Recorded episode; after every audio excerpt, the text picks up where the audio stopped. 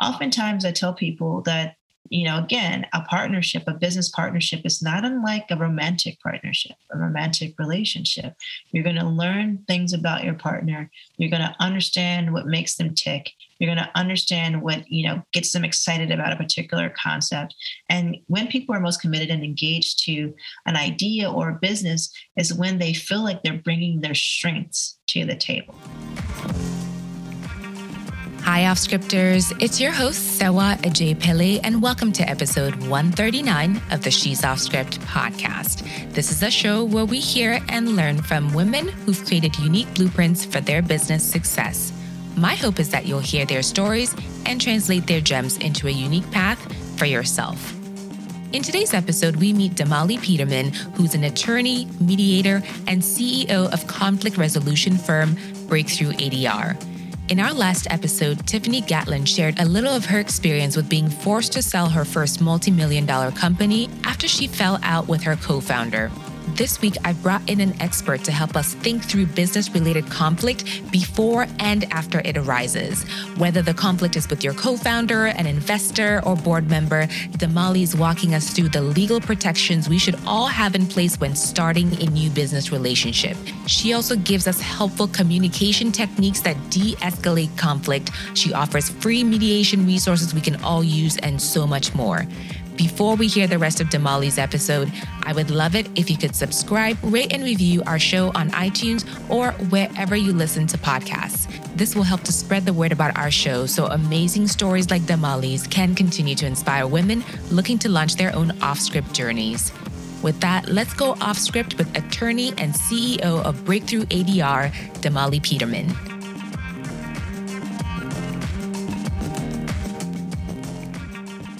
Damali Peterman, welcome to She's Off Script. Thank you for being here. Sewa, it's wonderful to be here. So, for any of our listeners who have not come across you before, could you share who you are and what you do? Certainly. My name is Damali Peterman. I am the CEO and founder of Breakthrough ADR. At Breakthrough ADR, that ADR stands for Alternative Dispute Resolution. And what we do is we teach people how to listen, negotiate, and resolve conflict in the workplace and beyond. So, as an attorney, how did you come to run your own ADR firm? That's a great question. I saw a lot of conflict arising. Oftentimes, people would, would reach out to me and they would want my assistance with a situation that, in my opinion, could have been resolved well in advance of having to get a lawyer involved. And so just think about it. The last time that you had a conflict, would you have you know done better with it managed it better if you had the skills and techniques at your fingertips to help you or if you had a trusted advisor that you can call on someone who you know doesn't know you who's not invested in you and the outcome who can give you neutral advice. And so that's what helped me to launch my my firm. And it's been you know wonderful helping people navigate conflict and also empowering them with tools and techniques to help them manage it without me. And i hope we can get some of those tools and skills out of you today today because my hope is that people will listen and get some of these skills before they need to seek an attorney's help formally for a partnership. So I do know just from speaking to people when they're starting new businesses, their first instinct is to find a partner for a plethora of reasons. But oftentimes that partner is going to be a friend or a family member, someone close to them, someone that they know. Have you worked with friends and family before? And just from a professional and personal perspective, what is your opinion on going that route? Oh, that's an excellent question. Well, it's interesting because oftentimes when you're just starting up, you have to somewhat rely on the kindness of people in your inner mm-hmm. circle. Typically, a lot of companies start up with little to no capital. And so oftentimes, you know, even though we have an economy where people can hire folks on, you know, various platforms for short to medium term engagement, oftentimes it's the sister, the brother, the cousin, the best friend who you can rely on and depend on to kind of help you launch your vision. And so to answer your question, yes, I have worked with people that I knew. I have worked with family, and it has, of course, its advantages as we kind of discussed, and its disadvantages.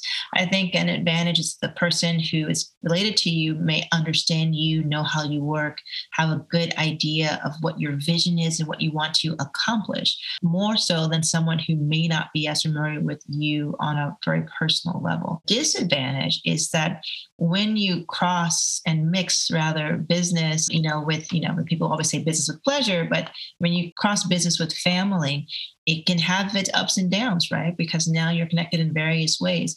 Oftentimes, when people are working with people who they know, they don't put in place some of the protections that I would advise anyone to put into place when you're starting out a new relationship, a new business relationship. So making sure that if you have someone who's helping you as an independent contractor that it's clear what the you know independent contractor relationship entails that you know things are very spelled out with respect to compensation with respect to ideas and technology with respect to proprietary rights for intellectual property et cetera because when everything is great, say, well, uh, everything is great. But yeah. when things go sour, that's when you need to have these things in place so that people know what to do if there's an issue. So, oftentimes, as you mentioned, when you're first starting a business, you're not making a lot of money. So, what is a good alternative for people who may want to go the DIY route for getting some of the protections in place that you mentioned? So there, you know, as far as do it yourself, I have to be very honest with you. I I don't love, well, let me say it this way.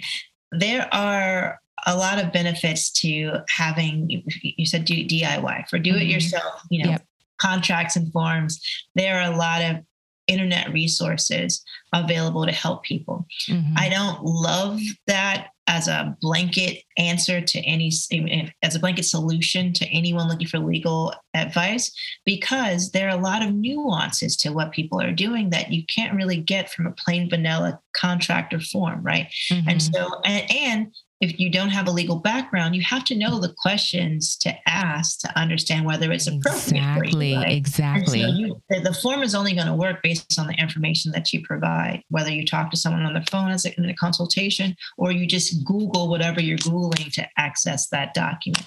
So, you know, for people who are just starting out, you know, depending on what it is. So if you're trying to form, form a business entity, every state will have a process that's rather user friendly for you to, to, to decide whether you want to form a, you know an LLC or a partnership mm-hmm. or you know an LLP whatever it is you have in mind they'll ask you some questions there's usually guidance on the state's website but every state website that I've seen that gives this guidance always tells you to consult with a lawyer, right? Yep. Because there may be more to the scenario. But as far as those protections you're talking about for do it yourself, if you're working with a partner, some of the things you want to think about when you're protecting yourself is one, you know, if you don't have a lot of capital up front, how are you paying the person? Are you paying them you know on a recurring basis? Are you paying them with some equity right? So mm-hmm. are you mm-hmm. deciding you want to allocate a certain amount of equity in your company to this person? Do you want to pay them for milestones achievement? So just thinking about what you want to do and then that will help you to identify the appropriate document that you need if you're trying to do it yourself. But you know some people say oh you know can we just have a handshake deal? It depends right And some states which I'll call jurisdictions, you know, oral agreements are not enforceable unless they reach a certain threshold amount.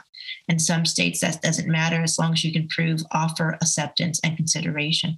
Consideration is just another way to say payment, right? Mm-hmm. So, what is this person getting in return for a service or product they're providing? So, how soon is too soon to be thinking about a partnership agreement? And if we do decide that we're going to go to an attorney to establish that agreement, how much can we expect to have to pay for it? Oh, that's a great question. I think it really depends on a lot of things, actually. And you'll hear me say it depends a lot because there usually isn't a one size fits all answer to every mm-hmm. person's scenario. Everyone has their own unique set of facts and circumstances.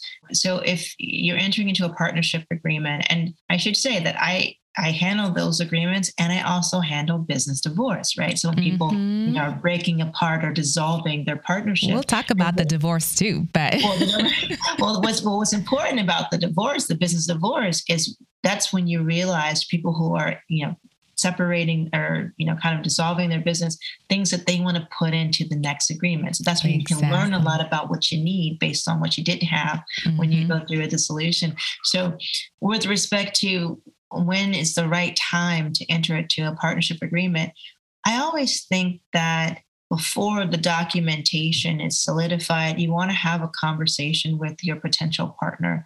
With this prospective person, you want to talk about more than just the vision. While things are good, you want to then consider you know you know what do we do how do we make decisions mm-hmm. you know mm-hmm. maybe partner a had the initial initial idea but partner b has the contacts or the connections or the relationships necessary to make the business take off so you always want to iron out things like that when things are good so you know how are we going to you know get business how are we going to you know to split costs right? Mm-hmm. because usually up front you have to think about capital going in.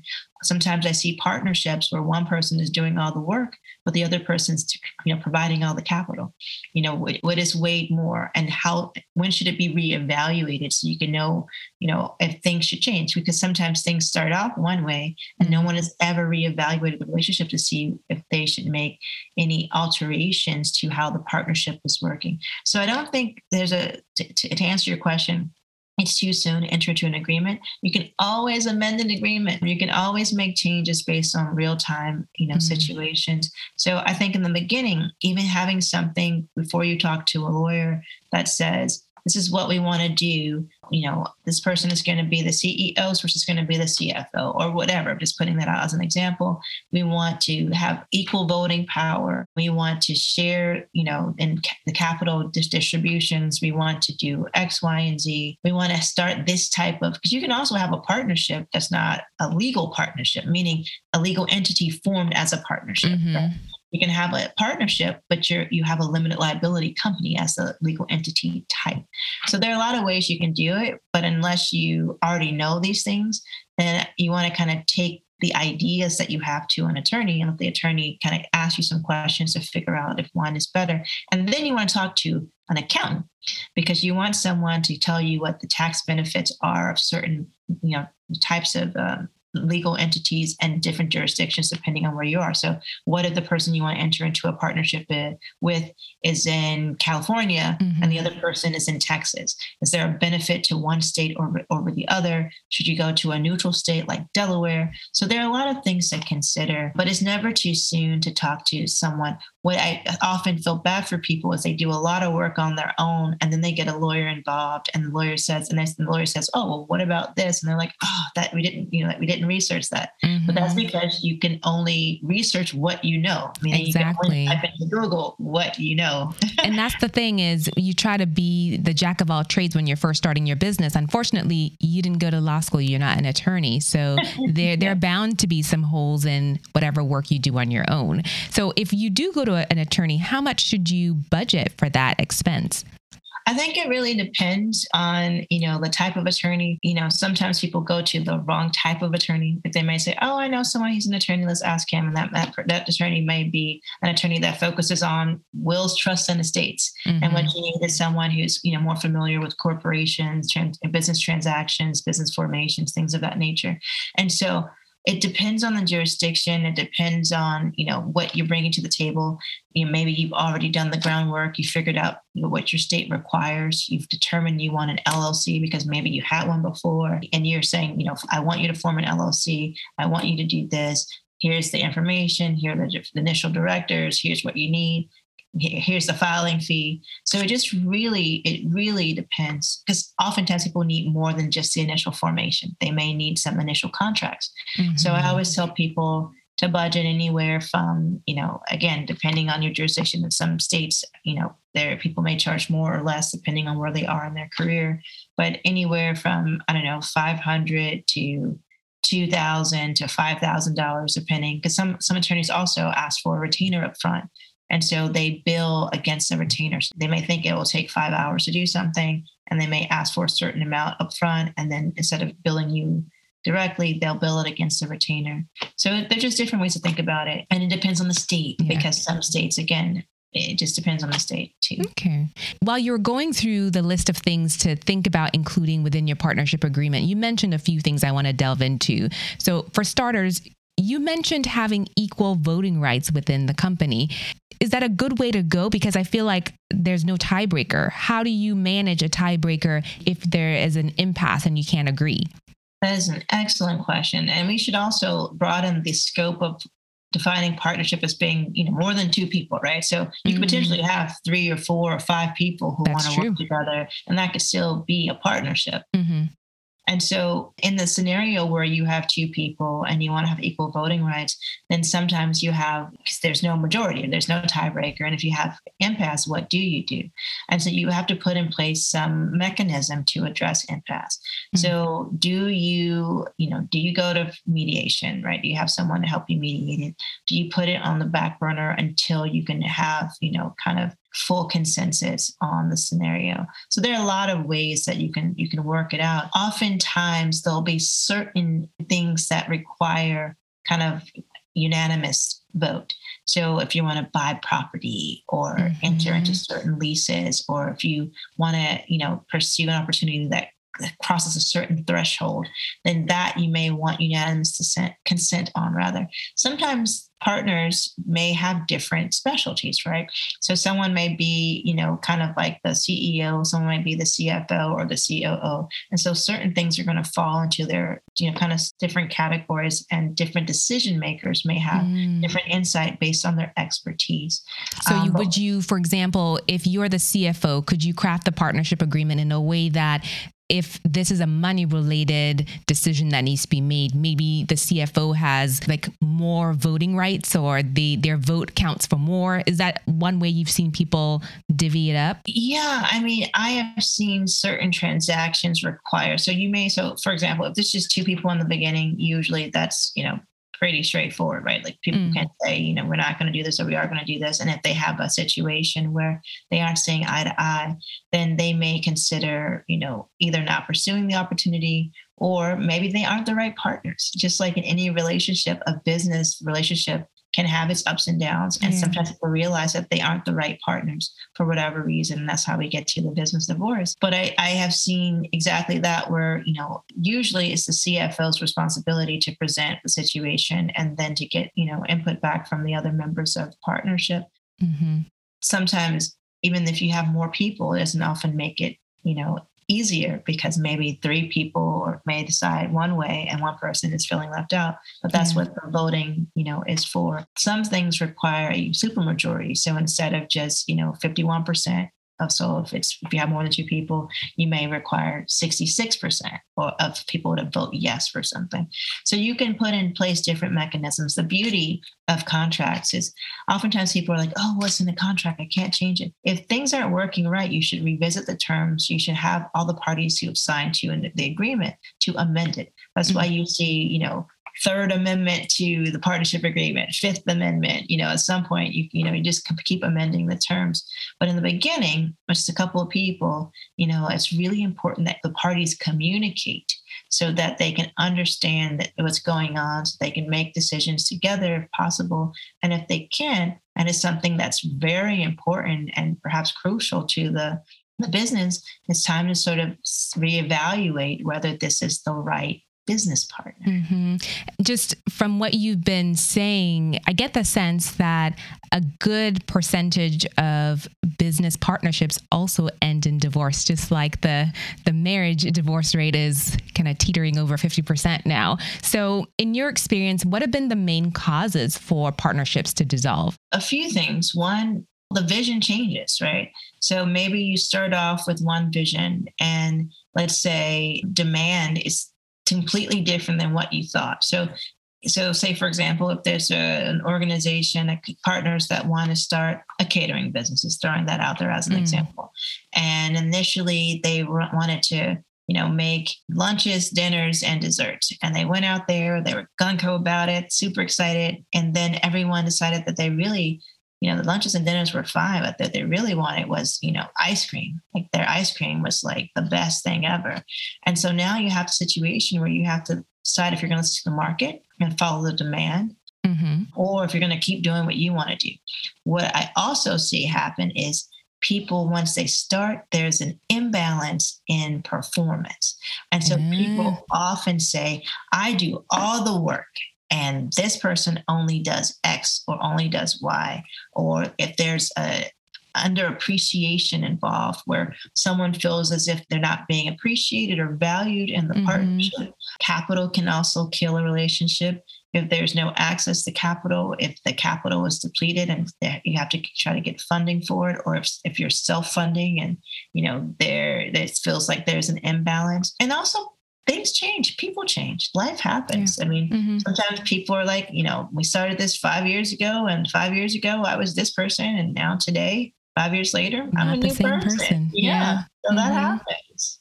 Now, I know one of your specialties is helping people learn how to communicate effectively and then also learning how to listen. So, what are some of those communication skills that we can adopt early on in our business partnerships that can help us you know steer the ship away from divorce in our partnerships well think about listening and, and i'm happy that you introduced that idea because a lot of things can be thwarted with you know proper pathways taken at the beginning. Mm.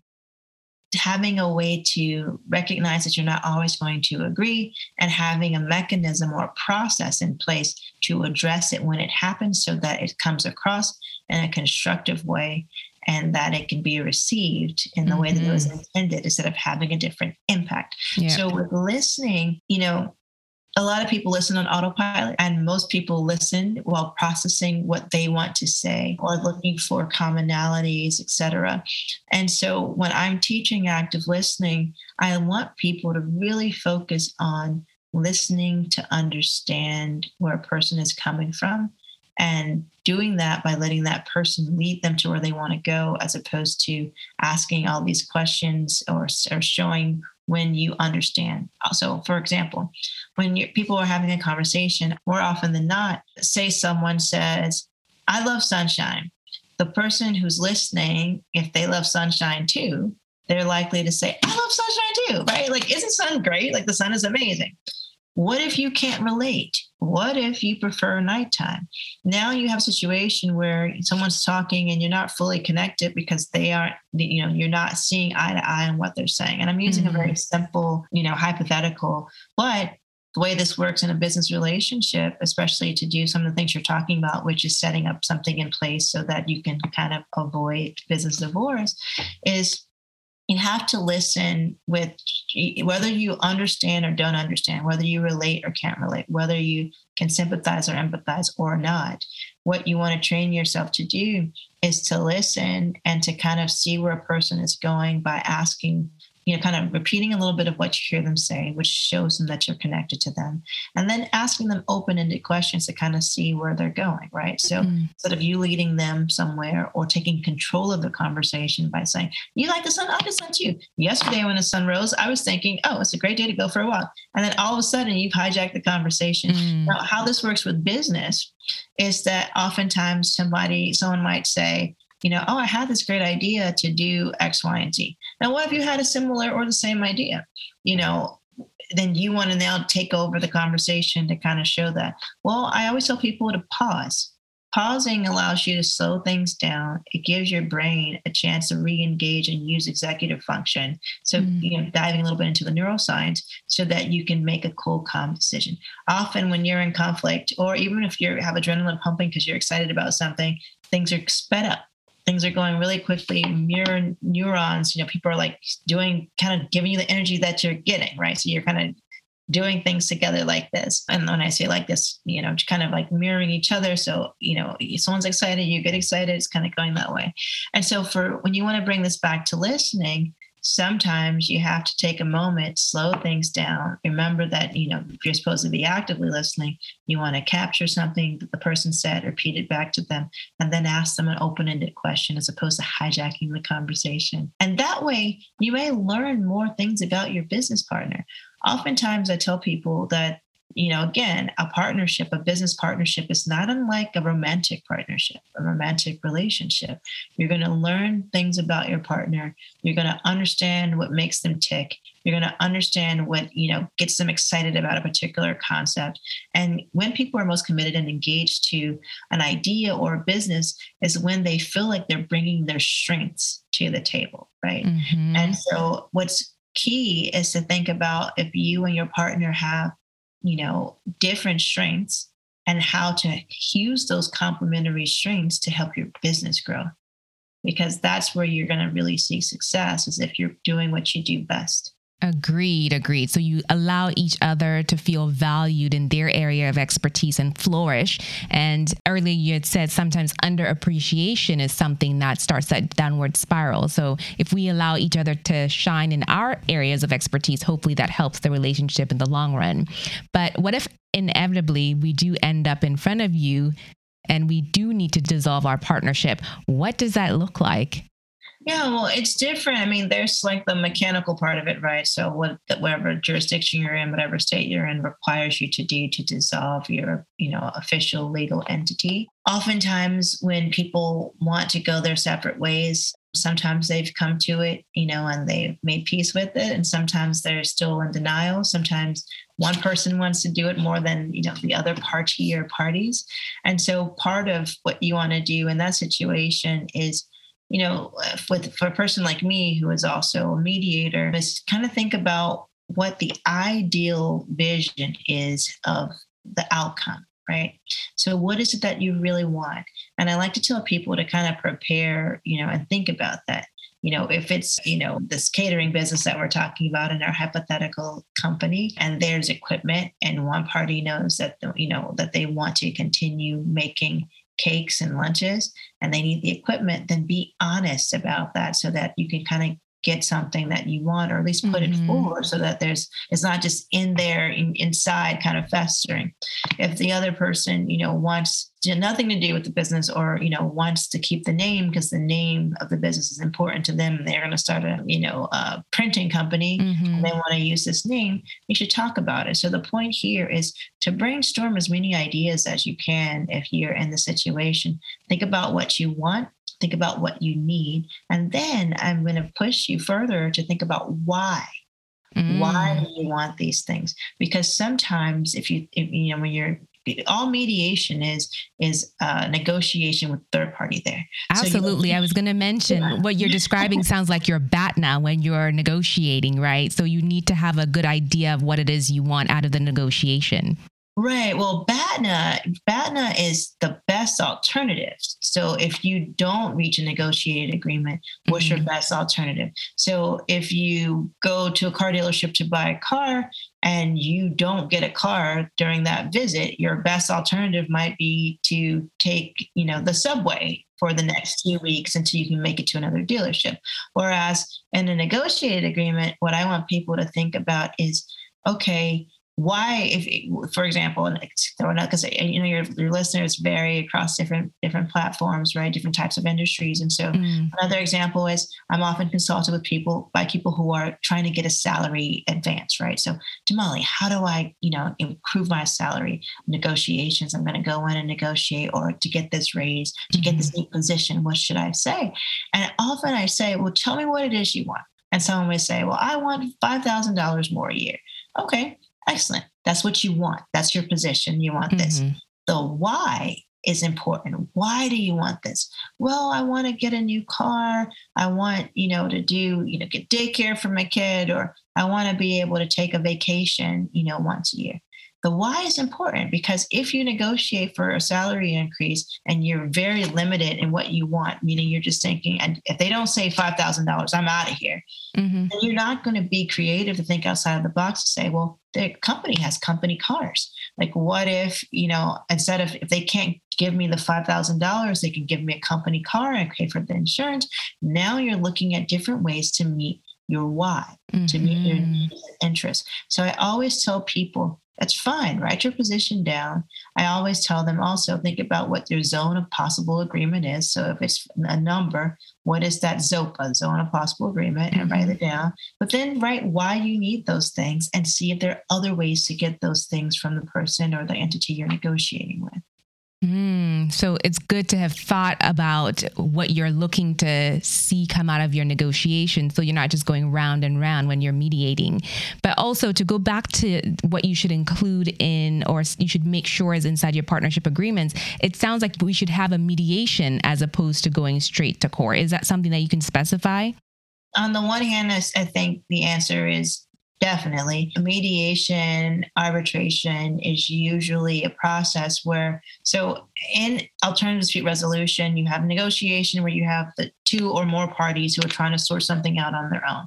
Mm-hmm. After that, then you have sort of conciliation or shuttle diplomacy where two parties have someone in the middle who's just going back and forth, like shuttling mm-hmm. back and forth to help. Then you have mediation, where you have a third party who's talking to both parties, who's trying to help the parties come up with their own outcome. So the mediator and the person who's the conciliator, kind of facilitating that conversation and the shuttle diplomacy, they don't have any decision making power. They are helping you come to your own decision. Then you move to arbitration, where now you have a person, a third party neutral, who does have decision making power. So your the outcome is no longer solely up to you when you are like as as as it is when you're in mediation or working mm. with someone who's more of a conciliator. Can arbitration be binding and non-binding? Arbitration can be binding or non-binding depending on the terms you agree to. If you have a contract that's setting forth what you're going to do. So, for example, if most people have cell phones, if you look at the fine print in terms of use, most if you have an issue with your cell phone, if you have an issue with the you know the company, you are agreeing to arbitration. You, you know, they're, they're, you're waiving your right to jury trial to go into court. And then the last item of, you know, ADR continuum is litigation, which you know, people are most familiar with litigation. That's popularized on TV. Yeah. You have all these shows where you have a judge and a jury. You see that happening in, in the world on the news. So most people are familiar with that. But in that scenario in litigation, it's not people want their day in court, but the day in court may come years after the event happened, right? So it's usually not the fastest route for resolution. It's usually the most expensive route for resolution. And it's usually the situation, again, remember, someone else, a judge or, or a bench of judges, multiple judges, or a jury is going to determine the outcome of your situation. You have no more self determination. You have no more, you know, agency to decide what happens. So mm. I like people in their agreements to first try mediation. Most cities and states, especially major cities and states, uh, have what we call CDRCs, community dispute resolution centers, where, say, if you're, we're talking about a situation where people are just starting off again, there are people who mediate and arbitrate big organizations who maybe they started in court, but most court cases are settled out of court through mediation mm. or, or, mm. arbitration. And so, you know, there most cities and states have community dispute resolution centers that either charge zero, no fee or a nominal fee, where you can go in and find people who are really qualified to mediate. If you have, you know, you want to do it in a different way, there amazing organizations that you can hire a mediator who will help you to resolve your dispute as well. That's good to know. Oh, yeah. Oh, there are a lot of ways to do it, but I, I think mediation and arbitration are essential dispute resolution mechanisms because again it's usually a lot faster a lot more, more, cost efficient and you can kind of get to still have especially in mediation influence the outcome because you're going to say what you want and what you need and hopefully that'll be reflected in any mediated settlement agreement. Got it. Has a partnership survived a mediation in your experience? Yes. Oh, yes. Okay. Yes. I've seen partnerships survive. I've seen partnerships that didn't reach a mediated agreement, but because they went through the mediation process where they were able to say what they felt, what they thought, and with a mediator, a trained mediator, you're going to hear people are in conflict. They're only seeing their perspective, their very myopic view of things. They're not really three dimensionalizing everything that's occurring. And so, with the mediator, now you have a third person, you know, eh, who's not a part of the conflict, who is using mediation techniques in the process to move you along the path to where you can have a better understanding of the conflict to where you can see the three dimensions of the issue and where you can perhaps see a point you know forward whereas you've been stuck in the conflict for such a long period of time so i've seen people who medi- went through mediation and didn't reach an agreement but left talking to each other where they hadn't spoken for years before that mm-hmm. i've seen mm. people reach agreement and then have feel like relief, you know, where now now we've figured out what to do with this issue that's happening. You know, the company like working for, you know, if they were doing a business divorce, working with the company for the last X number of months or years have been tough. But now that we've decided what we're going to do, I feel like, oh, weight has been lifted off of me. And now I can, you know, we can go back to being friends again. Or maybe they decide they want to, you know, go their separate ways. There are many possible outcomes, but people just need to be honest with themselves and think about what they need and why they need it. So now if anyone listening wants to work with you before, during or after a partnership, where can they find you, Damali? There are a couple, a lot of ways to find me. I would the easiest way to find me is on LinkedIn, you know, at Damali Peterman. And then, of course, my company is Breakthrough ADR. That's A as an apple, D as in Damali, R as in resolution. And I also think, too, just kind of knowing what I, what I hope that your audience is walking away with is knowing that there's so many different ways to resolve a conflict and you know that you know it doesn't have to be you know straight to court there are ways that you could have someone intervene to help you and it's mm-hmm. good to know mm-hmm. this because you want to think about, again, when things go bad, what do you do? Absolutely. And you have given us so many alternatives and things and resources to think about as we are approaching partnerships for ourselves. And I really appreciate that. Thank you. You're welcome, Sewa. Hi, off scripters. I'm so glad you made it to the end of this episode. If you enjoy listening to our show, please pay it forward by sharing us with your network. Between episodes, you can find me on Instagram. Our handle is at She's Off Script, or you can catch up on past episodes at she'soffscript.com. See you on the next one.